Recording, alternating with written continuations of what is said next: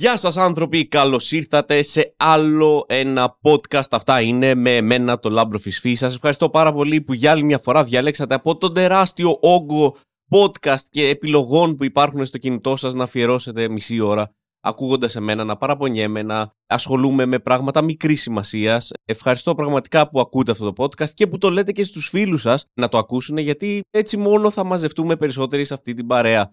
Μια πολύ ωραία εβδομάδα κύλησε για εμένα. Ακόμα έχω λίγο βροχίτιδα σε περίπτωση που παρακολουθείτε το serial η βροχίτιδα του Λάμπρου, αλλά τα πράγματα πηγαίνουν πολύ καλύτερα. Πήγα στη Λίμνο αυτή την εβδομάδα για παράσταση. Διάφορα πράγματα συνέβησαν εκεί. Το ένα που θέλω να μοιραστώ έτσι στην εισαγωγή είναι μια συνειδητοποίηση που έκανα ότι υπάρχουν δύο κατηγορίες ανθρώπων όσον αφορά το πώς και πότε αδειάζει τη βαλίτσα μετά από ένα ταξίδι.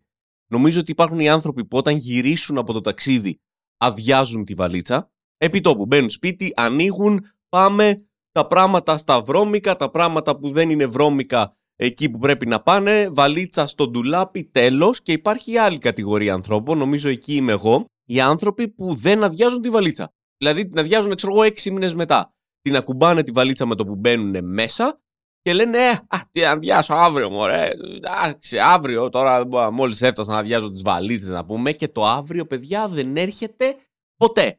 Δηλαδή, πας ταξίδι, ξέρω εγώ, Ιανουάριο, η βαλίτσα μένει μέσα στο σαλόνι μέχρι το καλοκαίρι. Και απλά το καλοκαίρι βγάζει τα χειμωνιάτικα από τη βαλίτσα που έχεις αφήσει και βάζει τα καλοκαιρινά για να ξαναπάς ταξίδι. Δεν ξέρω τώρα εσείς που ανήκετε ή αν μπορείτε να μου πείτε και μια τρίτη κατηγορία ανθρώπων, ξέρω εγώ, αλλά νομίζω αυτές οι δύο είναι. Ή άμεσα ή σχεδόν ποτέ. Αυτό τώρα πάρτε θέση πάνω στο συγκεκριμένο και πάμε να ξεκινήσουμε το σημερινό επεισόδιο γιατί έχουμε πάρα πολλά να συζητήσουμε. Φύγαμε!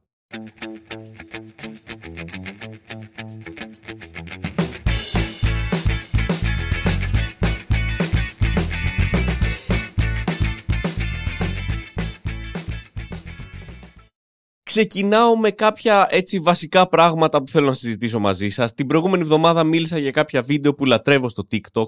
Για όσους δεν έχετε ακούσει το επεισόδιο, μιλάω για κάποια βίντεο που κάποιοι Ινδοί, δύο συγκεκριμένοι τύποι, πηγαίνουν στη ζούγκλα και φτιάχνουν απίστευτα πράγματα. Πισίνες, σπίτια, παλάτια και όλα αυτά τα φτιάχνουν με λάσπη, ξυλαράκια, ξέρω εγώ, το σάλιο τους, για κόλλα. Χρησιμοποιούν απλά υλικά τα οποία βρίσκονται γύρω τους. Αυτή την αγάπη μου την εξέφρασα μέσα από το podcast σε εσάς τους ακροατές αυτού του podcast και εσείς τι κάνατε; Ουσιαστικά για μία ολόκληρη εβδομάδα μου στέλνετε βίντεο που απλά κάνουν debunk τους ήρωές μου. Βίντεο που δείχνουν κανονικά ότι αυτοί οι άνθρωποι δεν είναι μόνοι τους και φτιάχνουν όλα αυτά τα απίστευτα κατασκευάσματα που εγώ θαύμαζα μέσα από αυτά τα βίντεο, αλλά στην πραγματικότητα έχουν πάρα πολύ κόσμο γύρω τους που τους βοηθάει, άλλους εργάτες, έχουν μηχανήματα, κανονικές μπουλντόζες οι οποίες έρχονται εκεί μέσα στη ζούγκλα, έχουν στήσει εργοτάξια, έχουν αρχιτέκτονες με σχέδια και εντάξει, δύσκολη εβδομάδα, το καταλαβαίνετε έτσι, δηλαδή απλά κατέρευσε όλο αυτό το πράγμα που θαύμαζα εξαιτίας σας, να το πω τώρα, εξαιτίας σα κατέρευσε. Δεν το έχω ξανανιώσει αυτό που ένιωσα αυτή τη εβδομάδα. Ένιωσα ξανά παιδί που του είπαν ότι δεν υπάρχει Άι Βασίλης. Μιλάμε για τέτοιο level απογοήτευσης και στεναχώριας. Ένας μαγικός κόσμος είχε χτιστεί μπροστά στα μάτια μου με δύο μαγικούς ανθρώπους οι οποίοι είχαν μαγικές ικανότητες και γκρεμίστηκε όλο αυτό. Όπως και με τον Άι Βασίλη, έτσι και με αυτούς τους τύπους, ξεκάθαρα αυτό το πράγμα, τώρα που έχω δει αυτά τα βίντεο, φαίνεται απίστευτα λογικό. Έτσι, δηλαδή, όπως όταν σου λένε δεν υπάρχει Άι Βασίλης, δεν είναι ρε φίλε. Τώρα που το λες, έχεις δίκιο. Δεν βγάζει κανένα νόημα να υπάρχει Άι Βασίλης. Πώς το καλό αυτός ο άνθρωπος προλαβαίνει να φτιάξει όλα αυτά τα παιχνίδια, να διαβάσει τα γράμματα, να πάει και σε όλο τον κόσμο, να τα μοιράσει μέσα σε ξέρω εγώ, 18, 20, 24 ώρες, δεν ξέρω πόσο τους παίρνει, με πόσα πηγαίνουν αυτοί οι τάρανδοι τέλος πάντων, τι μαγικές. Και μετά λες, ναι, πώς γίνεται να πίστευα στον Άι Βασίλειο όλα αυτά τα χρόνια. Βγάζει απόλυτο νόημα. Έτσι και εγώ με αυτούς τους δύο Ινδούς. Τώρα που έχω δει τα βίντεο που ουσιαστικά καταρρύπτουν το ότι αποδεικνύουν μάλλον ότι αυτό είναι ένα ψέμα, έτσι και εγώ τώρα είμαι νέρβιλε. Προφανώς πώς γίνεται δύο άνθρωποι τώρα, τώρα είμαστε με τα καλά μας, να έχουν φτιάξει τέτοια παλάτια μέσα στη ζούγκλα, χωρίς να έχουν κάνει ένα φτιάρι, χωρίς να έχουν κάνει μία τσάπα, έχοντας πάρει ένα ξυλαράκι και σκάβοντας τέσσερα μέτρα κάτω στη γη, ας πούμε, και φτιάχνοντας απίστευτα αγάλματα και δεν ξέρω τι χώρους, ας πούμε, γίνεται. Δεν γίνεται. Προφανώς δεν γίνεται. Οπότε έχασα ένα κομμάτι της αθωότητάς μου. Αυτό ήθελα να σας πω. Ο κόσμος άλλαξε στα μάτια μου. Στα 40 μου ξανά έγινα παιδί και Τέλος πάντων, είδα πάρα πολλά από αυτά τα βίντεο που μου στείλατε που αποδεικνύουν ότι αυτοί οι άνθρωποι δεν κάνουν όλα αυτά τα πράγματα στην πραγματικότητα, αλλά έχουν βοηθούς. Τα δύο πράγματα που έχω να πω κλείνοντας αυτό το θέμα είναι ότι υπάρχει ένας τύπος, ο οποίος πραγματικά νομίζω legit κάνει αυτά τα πράγματα. Αν δεν κάνω λάθος, λέγεται primitive technology και πρέπει να είναι από την Αυστραλία. Και το δεύτερο πράγμα είναι ότι πλέον έχω καινούριο κόλλημα. Είναι τα βίντεο όπου άνθρωποι αποδεικνύουν ότι αυτοί οι τύποι στη ζούγκλα είναι ψεύτες. Ξερετικά βίντεο, παιδιά. Απίστευτα βίντεο. Καινούριο κόλλημα και να είστε καλά. Σας ευχαριστώ πολύ.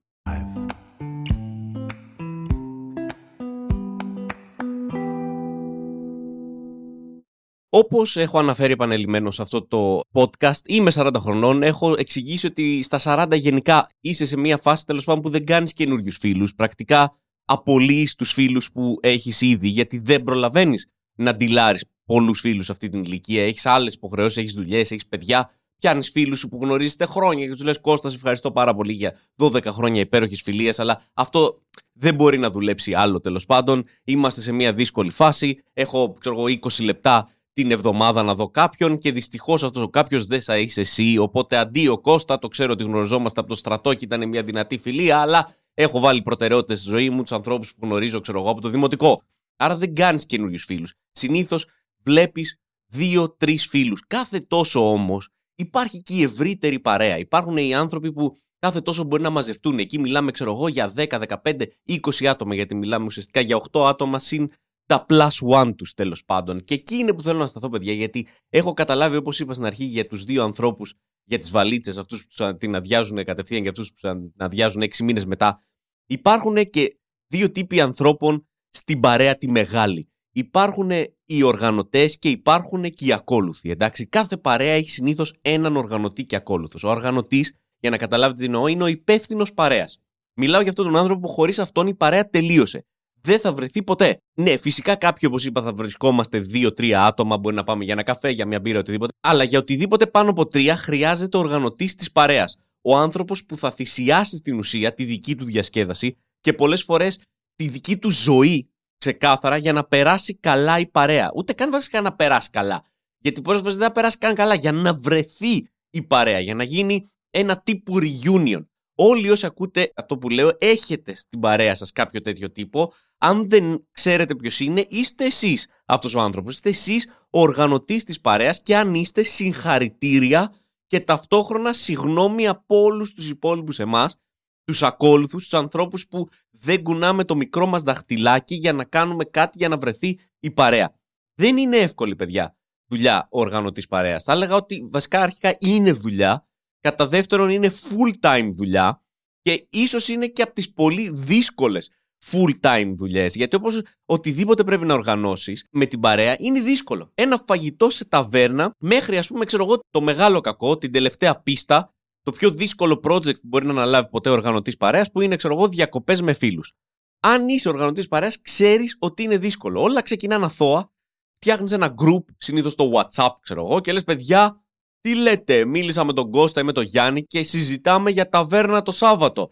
Και στο μυαλό σου λες τέλεια, το στείλα, απλά πράγματα. Όλα θα πάνε καλά. Κάποιοι θα πούνε ναι, κάποιοι θα πούνε όχι, θα κάνεις μια κράτηση, θα βρεθείτε στην ταβέρνα, θα φάτε, αντίο. Όχι! Σε καμία περίπτωση μην νομίζετε ότι είναι τόσο απλό. Αν πιστεύετε ότι θα πάει έτσι, ξεκάθαρα δεν έχετε διατελέσει ποτέ οργανωτής παρέας. Με το που φύγει το μήνυμα στο WhatsApp group, ξεκινάει να περιπλέκεται το πράγμα. Σκάνε μηνύματα. Α, εγώ δεν μπορώ το Σάββατο, αλλά θέλω πολύ να το κάνουμε. Μήπως την Παρασκευή. Α, εγώ ρε παιδιά θέλω, αλλά μήπως αντί για ταβέρνα να πάμε σε εστιατόριο. Α, εγώ δεν μπορώ. Όχι, μπορώ. Όχι, τελικά δεν μπορώ. Α, τελικά μπορώ. Όχι, τελικά δεν μπορώ. Ω, όχι, μπορώ. Ξέρετε τι τα κανόνισα και δεν μπορώ. Τώρα τα κανόνισα και μπορώ. Θα έρθω με τον Κώστας, λέει άλλη. Ω, τελικά ο Κώστας δεν μπορεί. Ω, τελικά μπορεί ο Κώστας. Α, τελικά μπορεί ο Κώστας, αλλά δεν μπορώ εγώ τελικά. Θα έρθει μόνο ο Κώστας. Μήπως αντί για ταβέρνα να πάμε για ποτό, μήπως να δούμε τι μενού έχει, γιατί εγώ είμαι και σε δίαιτα και δεν ξέρω αν μπορώ να φάω τα μισά πράγματα εκεί πέρα. Θα πάμε με αμάξια. Έχει κανείς χώρο στο αμάξι; Τι ώρα θα πάμε, Αχ, μην πάμε τόσο αργά, μήπως θα πάμε λίγο πιο νωρίς; Εγώ, παιδιά, μπορώ μόνο αργά, δεν μπορώ νωρίς. Πριν καταλάβετε τι έχει γίνει, έχουν σκάσει γύρω στα 650 μηνύματα στο WhatsApp και ακόμα δεν έχει γίνει η παραμικρή πρόοδος για το κανόνισμα. ακόμα βρισκόμαστε στην ιδέα ότι θα πάμε μάλλον σε μια ταβέρνα. Δεν έχουμε ιδέα ποιοι θα έρθουν σε αυτή την ταβέρνα. Δεν ξέρουμε πού θα είναι αυτή η ταβέρνα. Τίποτα. Απλά σκάνε, πυροβολάνε μηνύματα στο WhatsApp και όταν δημιουργείται ένα group WhatsApp, παιδιά, ό,τι και είναι αυτό το group WhatsApp, ξαφνικά έχει μέσα τύπους ανθρώπων. Έχει τον τύπο ο οποίος μπαίνει και δεν ξέρω, γίνεται ο, ο κωμικός του group του WhatsApp, απλά σκάει και πετάει αστιάκια σε ό,τι λένε οι άλλοι. Δεν νομίζω ότι καν έχει κανένα ενδιαφέρον σε αυτό που πάει να κανονιστεί. Απλά είναι εκεί και πετάει αστεία. Μετά έχεις τον τύπο ο οποίος υπάρχει και παρακολουθεί, δεν απαντάει ποτέ τίποτα. Βλέπεις, το είδε και ο Κώστας, το είδε και ο Κώστας, το είδε και ο Κώστας, αλλά ο Κώστας εδώ και τέσσερις μέρες δεν έχει απαντήσει ούτε για. Δεν υπάρχει.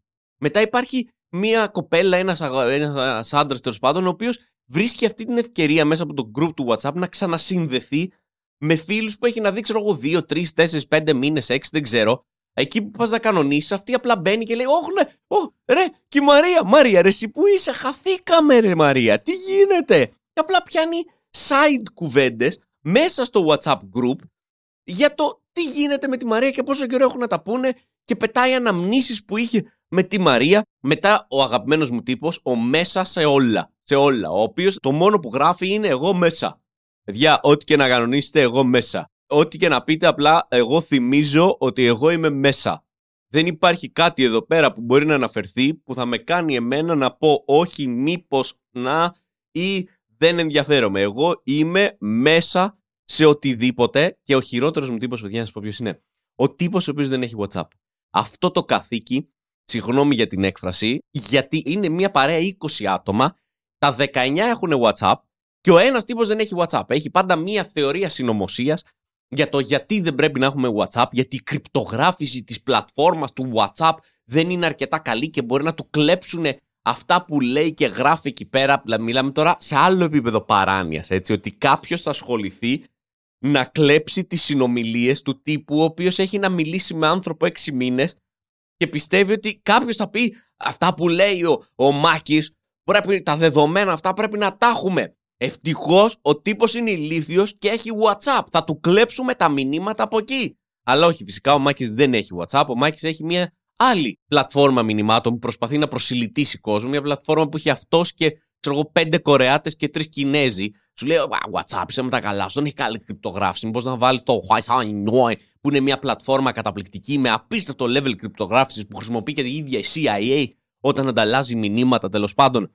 Αλλά πίσω στον οργανωτή παρέας, μιλάω τώρα ότι έχουμε φτάσει αυτή τη στιγμή, όπως καταλαβαίνετε, γύρω στα 1500 μηνύματα, ανούσια μηνύματα. Ο οργανωτής προσπαθεί να ζογκλάρει την κανονική του δουλειά την οικογένειά του και ταυτόχρονα να ολοκληρώσει αυτό που έχει εξελιχθεί σε έναν μοντέρνο άθλο του Ηρακλή. Το κανόνισμα γεύμα σε ταβέρνα. Πιο δύσκολο, ξέρω εγώ, από το να καθαρίσει του στάβλους του, του τύπου. Δεν θυμάμαι πώς το λέω, δεν θα το πω καν το όνομά του, γιατί είμαι σίγουρος θα το πω λάθος. Πιο δύσκολο. Είναι ο 13ο άθλο του Ηρακλή. Αυτός ο άνθρωπος έχει βάλει, ο οργανωτής, έχει βάλει σε δεύτερη μοίρα τα πάντα στη ζωή του για να πάμε να φάμε παϊδάκια. Έχει γίνει φίλος με τον άνθρωπο στις κρατήσεις της ταβέρνας. Μιλάνε 6 φορές τη μέρα. Έλα, Μαρία, τελικά 12 άτομα αντί για 11. Όχι, κάτσε 13. Όχι, κάτσε τελικά 11. Όχι, 15. Όχι, 8.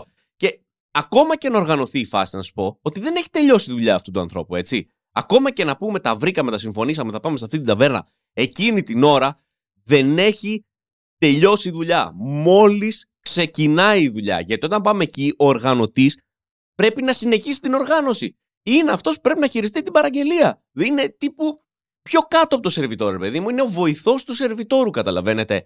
Γιατί αν αφήσει την παραγγελία στο σερβιτόρο, ο σερβιτόρος θα παρετηθεί, θα τρέξει και απειδείξει από ένα γκρεμό να αυτοκτονήσει. Αν ο σερβιτόρος πρέπει να χειριστεί αυτή την παρέα που χρειάστηκε 1500 μηνύματα για να σκάσει, να φτάσει μέχρι την ταβέρνα, φανταστείτε τον όγκο δουλειάς που υπάρχει για να χειριστεί την παραγγελία αυτής της ταβέρνας. Έτσι που πρέπει να ικανοποιήσει την κάθε επιθυμία του καθενός. Να λύσει μια τελείωτη εξίσωση, όπου μπαίνουν μέσα πατάτες που κάποιος πιστεύει ότι πρέπει να χωρίζονται, ξέρω, να μοιράζονται ανά δύο άτομα. Άλλος λέει ανά τρία άτομα. Σαλάτες ανά τέσσερα άτομα. Φάβες ανά πέντε άτομα. Κρασιά κόκκινα, λευκά, μπύρες, αναψυκτικά, κυρίως πιάτα. Δεν θα φάω, θα τσιμπήσω.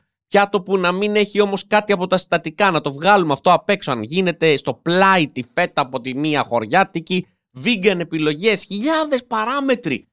Και φυσικά ακόμα και όταν έχει γίνει παραγγελία, ακόμα και όταν έχουμε φάει, ακόμα και τότε η δουλειά του υπεύθυνου παρέας δεν έχει τελειώσει. Γιατί τότε σκάει το κερασάκι στην τούρτα. Τότε σκάει ίσως αυτό πραγματικά τον κάνει να αναρωτηθεί αν είναι άξιος, αν μπορεί να γονατίσει μπροστά σε άνθρωπο, να του κάνει με σπαθί έτσι στο όπως κάνουν στου υπότες και να ξανασηκωθεί ως υπεύθυνος παρέας, ως οργανωτής παρέας. Και μιλάω φυσικά για το λογαριασμό, έτσι. Ποιος θα ασχοληθεί να μαζέψει με τα χρήματα. Έτσι. Προφανώς ο υπεύθυνος παρέας θα ασχοληθεί. Ο οργανωτής παρέας θα ασχοληθεί. Να κάνει τις διαιρέσεις. Να αφαιρέσει κάποιους που δεν φάγανε. Κάποιους που φάγανε ελάχιστο. Κάποιον ο οποίος είχε τα γενέθλιά του. Άρα εντάξει, μη πληρώσει ο Γιάννης γιατί έχει τα γενέθλιά του. Πριν από δύο μήνες τα είχε. Αλλά τέλος πάντων δεν έχει σημασία. Δεν θα πληρώσει ο Γιάννης γιατί είναι ο πιο πρόσφατος τώρα που είχε τα γενέθλιά του. Να δούμε μετά όμως τι γίνεται. Ποιος θα πληρώσει με κάρτα. Ποιος έχει ψηλά. Ποιος έχει χοντρά. Ποιος θέλει να κάνει κουμάντο με άλλο να συνδυαστούν και μετά να χρωστάει ο άλλος, να μπεις και εσύ ως ε, οργανωτής παρέας σε αυτή τη συναλλαγή, έτσι, να δεις πόσα χρωστάει η Μαρία στο Γιάννη παρότι δώσανε μαζί. Και στο τέλος φυσικά να έχει μαζέψει τα λεφτά και να είναι ακριβώς. Άρα τι πρέπει να κάνει ο οργανωτής παρέας, να βάλει και το φιλοδόρημα, κύριε Σιγήρη, ακριβώς. Έχει βγει ο λογαριασμός και λέει: Όπα, περιμένετε, τα υπολογίσαμε λάθος. Δεν έχει τίποτα για φιλοδόρημα. Έχω κανονίσει όλο αυτό. Αντί κάποιος να πει εντάξει, παιδιά, ο Βαγγέλης μην πληρώσει. Ο Βαγγέλης δούλεψε 8 μέρες για αυτή τη συνάντηση εδώ πέρα. Ο άνθρωπος έχει δώσει 90 εργατόρε για να βρεθούμε εδώ πέρα. Α αφήσουμε τον Βαγγέλη από έξω να μην πληρώσει. Όχι απλά θα πληρώσει ο Βαγγέλης που είναι οργανωτής παρέας, αλλά στο τέλος θα πρέπει να βάλει, ξέρω εγώ, και 10 έξτρα ευρώ για το φιλοδόρημα του σερβιτόρου. Οπότε ο οργανωτής παρέας, παιδιά, αν σας κάτσει αυτό, καλύτερα γίνετε διαχειριστή στην πολυκατοικία σας. Πιο απλά είναι τα πράγματα.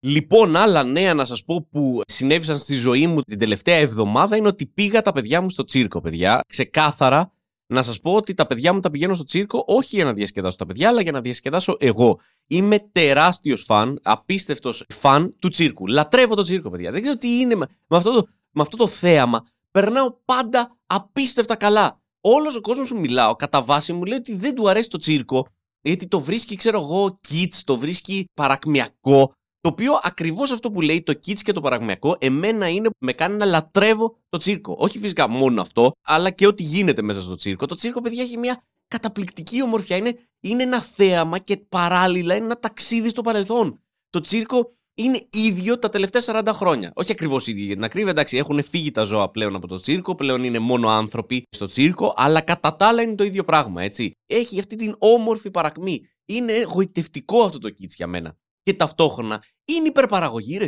Δηλαδή, πώς γίνεται να μην σας αρέσει το τσίρκο σε κάποιους ανθρώπους; Είναι υπερπαραγωγή, πας εκεί και ξαφνικά βλέπεις μια τέντα. Ήρθαν άνθρωποι από την Ιταλία με φορτηγά, με τον Optimus Prime να πούμε, κάτι τέτοιου μεγέθους φορτηγά και μετά στήσανε μια τεράστια τέντα η οποία μέσα χωράει ξέρω 800 ανθρώπους και τη σκηνή και το θέαμα να γίνεται. Μόνο το ότι μπαίνεις μέσα σε αυτή την τέντα σε πιάνει μία μαγεία, ρε παιδί μου, σε πιάνει κάτι. Μετά βλέπεις το τι κάνουν οι άνθρωποι εκεί πέρα.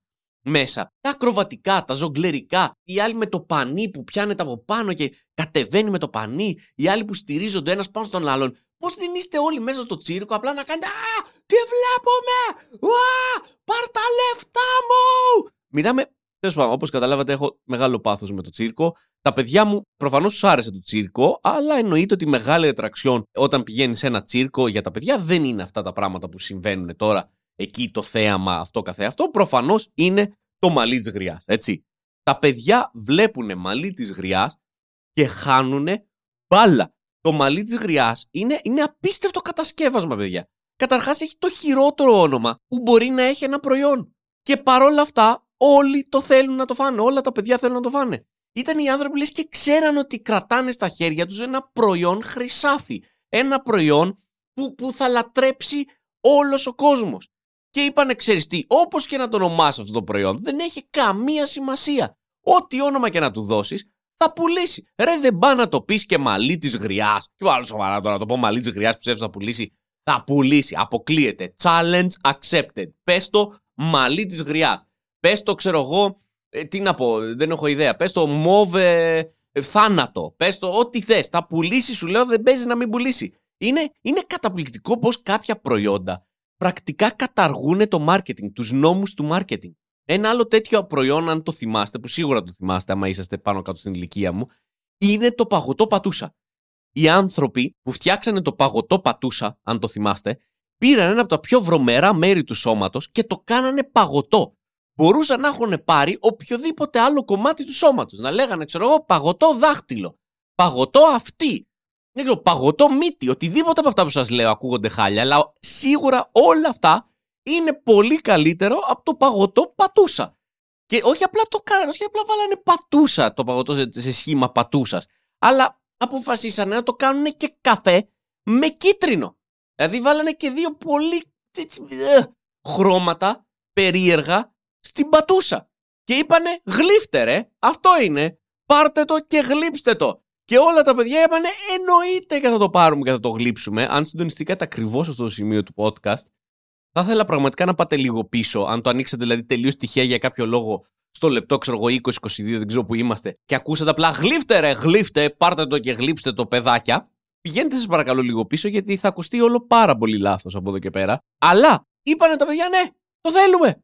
Πατούσα, πατούσα, μας αρέσει. Δεν πάνε να βγάλετε και παγωτό μας χάλι. Θα το φάμε γι' αυτό. Φέρετε μας παγωτό κολοτρυπίδα. Δεν μας νοιάζει. Παιδιά είμαστε. Ό,τι μας φέρετε αρκεί να έχει ζάχαρη. Όπως και το μαλλί της γριάς. Τρέλα. Τα μαγνητίζει τα παιδιά. Το οποίο πραγματικά είναι σκέτη ζάχαρη. Και όταν λέμε σκέτη ζάχαρη, δεν είναι εννοώ ρε παιδί μου αυτό που λέμε για κάποια προϊόντα που λέμε καλά, το ζει. Πρακτικά αυτό το πράγμα είναι σκέτη ζάχαρη. Δηλαδή ότι έχει και άλλα συστατικά μέσα, αλλά πρακτικά είναι σκέτη ζάχαρη. Όχι. Το μαλλί της γριάς όντως είναι σκέτη ζάχαρη.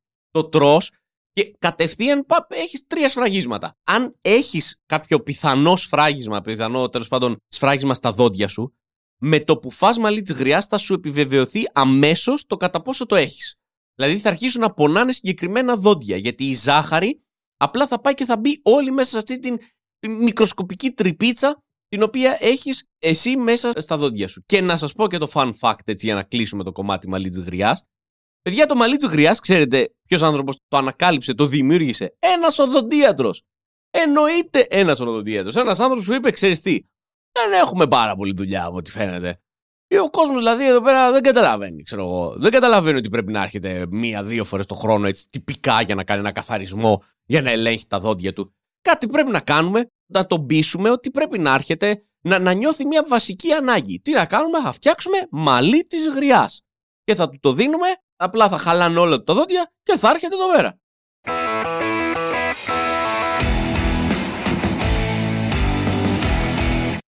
Λοιπόν, έχει τραβήξει ήδη λίγο αυτό το podcast, αλλά ξέρετε τι, πρέπει να σας μιλήσω για κάποια πράγματα ακόμα, οπότε θα συνεχίσω. Όπως σας είπα στην αρχή του podcast, πήγα στη Λίμνο για παράσταση, πρώτη φορά για παράσταση στη Λίμνο, πρώτη φορά γενικά και στη Λίμνο, ένα πανέμορφο νησί, πάρα πολύ ιδιαίτερο νησί, κάποια πράγματα δηλαδή που δεν τα βλέπεις τόσο πολύ σε νησί και ιδιαίτερα έτσι ας πούμε νησί των γενικότερων κυκλάδων ας πούμε έτσι. Πολύ όμορφο νησί, εξαιρετικοί οι άνθρωποι στον κινηματογράφο Μαρούλα που κάναμε την παράσταση, εξαιρετικό το κοινό, σας ευχαριστώ πάρα πολύ όσους ήρθατε και τους ανθρώπους πραγματικά που δουλεύανε στον κινηματογράφο που μας παραχωρήσανε την αίθουσα, που μας βοηθήσανε στην οργάνωση όλου αυτού του πράγματος, τον άνθρωπο που πουλούσε εισιτήρια στο βιβλιοπωλείο. Εξαιρετικοί, όλοι οι άνθρωποι στη Λίμνο, εξαιρετικοί. Να πάτε για διακοπές στη Λίμνο, ή ό,τι άλλο θέλετε, δεν ξέρω, να πάτε στη Λίμνη τέλος πάντων. Αυτό που θέλω να πω βέβαια είναι ότι όπως πάρα πολλά μέρη στην ελληνική επαρχία, πολλά νησιά, πολλές πόλεις της ελληνικής επαρχίας, αν αυτό το μέρος, αν μια πόλη, ένα μέρος στην ελληνική επαρχία έχει κάτι ιστορικό ή μυθολογικό, το οποίο συνδέεται με αυτή την πόλη ή το νησί στην προκειμένη περίπτωση, οι άνθρωποι θα το αρμέξουν, θα το τελικιάσουν, θα το, θα το πάνε στα άκρα. Έχεις, ξέρω εγώ, κάποια θεότητα, ξέρω εγώ, είναι συνδεδεμένο το νησί σου με τον Απόλωνα. Παντού Απόλωνα. Έχεις, ξέρω εγώ, ιστορικά, έχει γίνει κάτι εκεί πέρα. Παντού θα μπει αυτό το κομμάτι της ιστορίας σε ό,τι και να βλέπεις. Στη Λίμνο, αυτή η περίπτωση είναι ο ύφεστος. Ο ύφεστος είναι από τη Λίμνο. Γιατί προφανώς κάνανε μια μοιρασιά στην Ελλάδα κάποια στιγμή και είπανε λοιπόν, κάτσε να δούμε τώρα ο κάθε Θεός από πού είναι.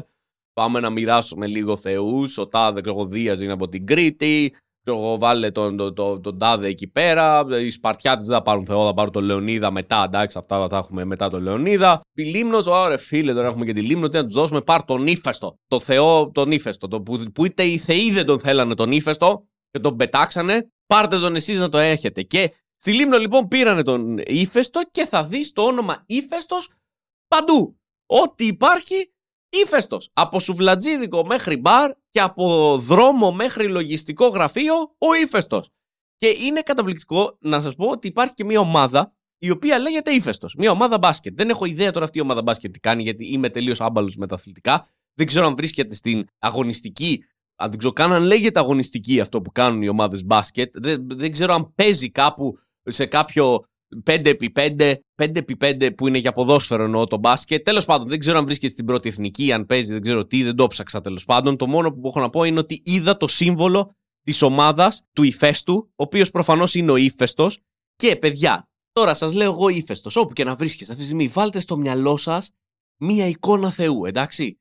Θυμηθείτε τι έχετε μάθει για τον ύφεστο, οραματιστείτε το, κάντε project την εικόνα του ηφαίστου. Τι βλέπετε, έτσι. Ε, κάνω μια παύση για να το φανταστείτε. Προφανώς έχετε φανταστεί κάποιον Θεό, ο οποίος είναι άσχημος, είναι κουτσός, είναι παραμορφωμένος, γιατί έτσι είναι οι περιγραφές, αν θυμάστε από τον Όμηρο. Η Ήρα τον είδε και δεν άντεξε το θέαμα που είδε η μάνα του ίδια και τον πέταξε από τον Όλυμπο τον ύφεστο. Μπράβο στην Ήρα, full μάνα Ήρα. Και γενικά full politically correct και φάση τότε με τον Όμηρο που μπορούσε απλά, όχι πιο body shaming. Εδώ ο Όμηρος το, το ρόσταρε τον ύφεστο κανονικά. Μιλάμε για άλλο επίπεδο bullying. Περιέγραφε τον ύφεστο και είπε ο ύφεστος, άμα υπήρχε, πρέπει θα είχε ο ίδιος πηδήξει από τον Όλυμπο για να αυτοκτονήσει. Αλλά το τέλειο, παιδιά, λοιπόν, που ήθελα να πω, είναι ότι στο σύμβολο της ομάδας βλέπεις ένα τελείως διαφορετικό ύφεστο. Βασικά, να σου πω κάτι, δεν βλέπεις τον ύφεστο. Βλέπεις ξεκάθαρα τον Θόρ. Θα ήθελα τόσο πολύ να είμαι στη συνάντηση με τον γραφίστα που το έφτιαξε. Που πήγε, ξέρω εγώ, πρόεδρος, η υπεύθυνη της ομάδας και είπε λοιπόν, ξέχνα τον ύφεστο που έχεις στο μυαλό σου. Ξέχνα αυτό το έκτρωμα τέλος πάντων ανθρώπου, Θεού, δεν ξέρω τι είναι, που έχεις στο μυαλό σου. Θέλω να μου φτιάξεις ένα λόγο, να κάνουμε rebranding τον ύφεστο. Θέλω να του βάλεις μουσι του Λεωνίδα από τους 300, μαλλί Chris Hemsworth, πώς λέγεται αυτό, Hemsworth, πώς λέγεται αυτός, σφυρί και το, θέλω να του βάλεις και το, το, το σφυρί να το κρατάει στο χέρι και να έχει και six pack του Χριστού. Μιλάμε τώρα, ξέρετε, τους κοιλιακούς που μόνο ο Χριστός μπορεί να έχει. Δεν ξέρω αν έχετε δει εικόνες του Χριστού στην εκκλησία, αλλά τέτοιους κοιλιακούς που έχουν βάλει στον ύφεστο, μόνο ο Χριστός μπορεί να έχει. Δεν πάει να πηγαίνεις γυμναστήριο κάθε μέρα, όλη μέρα. Το six pack, που για την ακρίβεια δεν είναι six pack του Χριστού, είναι eight pack, γιατί εννοεί το. Ο Χριστός δεν είναι ένας απλός άνθρωπος σαν και εμάς που έχει έξι κοιλιακούς. Ο Χριστός μπορεί να βγάλει και δύο έξτρα πλαϊνούς που κανένας άλλος άνθρωπος δεν μπορεί να τους έχει. Αυτό λοιπόν έτσι που σας περιέγραψα, αυτό το συνοθήλευμα ό,τι πιο cool, αντρικού και μάτσο και δεν ξέρω τι γυμνασμένου είναι το σύμβολο της ομάδας. Αυτός είναι ο ύφεστος που έχει μπει σαν λόγο της ομάδας. Γκουγκλάρετε το, δείτε το και πείτε μου πραγματικά αν δεν είναι τουλάχιστον ερωτεύσιμος αυτός ο ύφεστος. Αν δεν είναι τέρμα σεξι. Αν τύπου βάλεις αυτό τον ύφεστο δίπλα μία αντρική κολόνια δεν μπορεί να την υποστηρίξει. Δεν μπορεί να είναι το σύμβολο για μια γαμάτη κολόνια. Δεν μπορεί να. Βάλε, σε αυτόν τον ύφεστο βάλε του εσόρουχα Calvin Klein και θα πατήσει κάτω την καμπάνια του Jeremy Allen White, πώς τον λένε αυτόν τον τύπο που έκανε πάταγο. Αυτό τον ύφεστο πηγαίνετε, γκουγκλάρετε το παιδιά. Δεν θα το μετανιώσετε.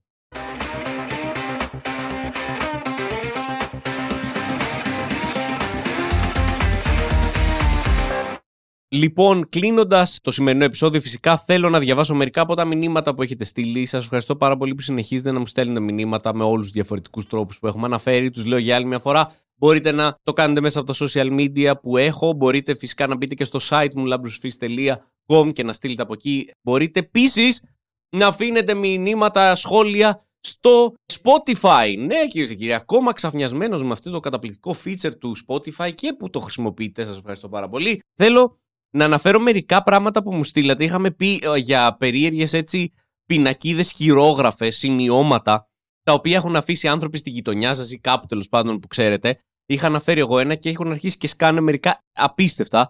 Κατερίνα Βουτσά, η οποία μου έστειλε ένα επίσης χειρόγραφο μήνυμα που λέει: Πρέπει να μάθετε τις ώρες κοινή ησυχία. Αλλιώς πηγαίνετε να μείνετε σε μονοκατοικία. Δύο με τρεις η ώρα τη νύχτα, στερεοφωνικό και χαχαχούχου θα έχετε να κάνετε με το αστυνομικό τμήμα κατόπιν δικής μας μηνύσεως. Τροπή σας και πέντε θαυμαστικά. Τα στοιχεία σας τα έχουμε. Καταπληκτικό. Καταπληκτικό. Το χαχαχούχα με ξεπέρασε. Ένα αγαπημένο μου, το οποίο πραγματικά δεν νομίζω ότι μπορείτε να το εκτιμήσετε αν δεν το ποστάρω κάπου. Οπότε θα το ποστάρω όταν βγει το podcast και στο Instagram μου. Είναι ένα το οποίο είναι παιδιά πραγματικά σαν να είναι ένα ασανσέρ και έχουν μπει μηνύματα, έχουν μπει χειρόγραφα μηνύματα, αλλά πρακτικά μπαίνουν μηνύματα που απαντάνε στο αρχικό μήνυμα. Πώς είναι ένας τείχος στο Facebook, ρε παιδί μου, πώς είναι ένα, ένα thread με σχόλια σε κάποιο social, social media; Αυτό έχει γίνει στο ασανσέρ μιας πολυκατοικίας. Κάποιος έβαλε, ξέρω εγώ, να εξοφληθούν τα κοινόχρηστα και κάποιος από κάτω γράφει για βρώμικη πόρτα, παρτέρια, για βρώμικα παρτέρια. Ο άλλος εδώ πέρα έχει κολλήσει ένα post-it και λέει Ασχοληθείτε με κάτι άλλο. Ο άλλος γράφει από κάτω Είστε όλοι αγενείς. Ο άλλος πηγαίνει και κολλάει ένα δικό του χαρτί και λέει Ντροπή. Είστε θρασείς. Είναι καταπληκτικό. Δεν θα το αναπτύξω περισσότερο πραγματικά γιατί σας λέω δεν θα μπορέσετε να το εκτιμήσετε αν δεν δείτε την εικόνα. Τώρα, σε άλλα μηνύματα να πω ευχαριστώ πάρα πολύ στην Καλισθένη η οποία ανεβάζει ακόμα πιο ψηλά τον πύχη για το πιο περίεργα μέρη που ακούτε το podcast και λέει ότι δουλεύει σε εργαστήριο βιολογίας και ακούει το podcast ταΐζοντας τα ποντίκια και καθαρίζοντας τα κλουβιά τους. Ευχαριστώ για την παρέα. Εμείς ευχαριστούμε Καλισθένη που κάνεις αυτή την τόσο σημαντική δουλειά γιατί πραγματικά δεν έχω ιδέα τι κάνεις εκεί πέρα. Δεν, ξέρω τι δοκιμάζεται πάνω στα ποντίκια. Σίγουρα είναι μια πολύ δύσκολη δουλειά να ταΐζεις τα ποντίκια και να καθαρίζεις τα κλουβιά τους και σε ευχαριστώ πραγματικά που ακούς το podcast. Κάποιος μου έχει γράψει στο Spotify μήνυμα σε, στην πολυκατοικία που ζει είναι η Παντελαέο, δεν ξέρω πώς τη λένε, η πόρτα να μην κλειδώνει πριν τις 11 το βράδυ. Τι δεν καταλαβαίνετε. Δεν ξέρω γιατί έβαλε αυτή τη φωνή, αλλά νομίζω ότι ο άνθρωπος που έγραψε αυτό το μήνυμα κάποια τέτοια φωνή πρέπει να έχει. Δεν μπορεί να είναι. Ε, η πόρτα παρακαλώ να μην κλειδώνει πριν τις 11 το βράδυ. Τι δεν καταλαβαίνετε. Όχι, πρέπει να είναι η πόρτα να μην κλειδώνει πριν τις 11 το βράδυ. Δεν καταλαβαίνετε. Είναι άνθρωπος νύχτας, ρε παιδί μου, γυρνάει μετά τις 11 το βράδυ. Φυσικά προσπερνάω όλα τα σχόλια στο Spotify που έχετε γράψει όπου είναι link για βίντεο που κάνουν έτσι, απορρίπτουν όλη την κατάσταση με τους Ινδούς ε, στη ζούγκλα. Το συζητήσαμε αυτό. Σας ευχαριστώ πραγματικά που μου ανοίξατε τα μάτια και μου καταστρέψατε τα όνειρα. Το αναπτύξαμε. Θέλω να τελειώσω με το σχόλιο της Νίνας η οποία σαν και εμένα έχει δικό της μποστάνι σε μπαλκόνι στο downtown Miami. Εντάξει, Νίνα να σε καλά. Σε ευχαριστούμε που μας προσγείωσες να πούμε τύπου λάμπρο σιγάρα μου. Βλέπω το δικό σου μποστάνι, ξέρω εγώ στην πλατεία Μαβίλ και το κατουράω. Εγώ είμαι downtown Miami. Δεν έχω ξανακούσει πιο ψαρωτικό μέρος για να μένεις. Πού μένεις, downtown Miami. Όχι απλά Miami. Και downtown. Δηλαδή, ξέφυγε η φάση. Ποιος μπορεί να συναγωνιστεί την Νίνα που μένει downtown Miami; Είναι σαν να λέμε upstate New York, καταλαβαίνετε; Σαν να λέμε στα προάστια του Brooklyn. Δεν ξέρω, η downtown Miami είναι να είσαι καλά και έχει φυτέψει ντοματίνια λοιπόν downtown Miami και επιβεβαιώνει ότι έχει το ντοματίνι τη γεύση που περιέγραψα, που είναι η γεύση λογικά καυσαέριο, αυτό εννοεί. Οπότε σταμάτησε με τα ντοματίνια και πλέον έχει μόνο κάκτους, οι οποίοι να ξέρετε είναι έτσι ένα κλασικό φυτό στο downtown Miami. Ευδοκιμούν οι κάκτοι στο downtown Miami. Λοιπόν, σας ευχαριστώ για άλλη μια φορά για τα σχόλια. Σας ευχαριστώ πάρα πολύ που ακολουθείτε και που ακούτε αυτό το podcast. Σας θυμίζω ότι τρέχει η περιοδία μου. Μπορείτε να δείτε όλες τις πιάτσες στο labrosfis.com.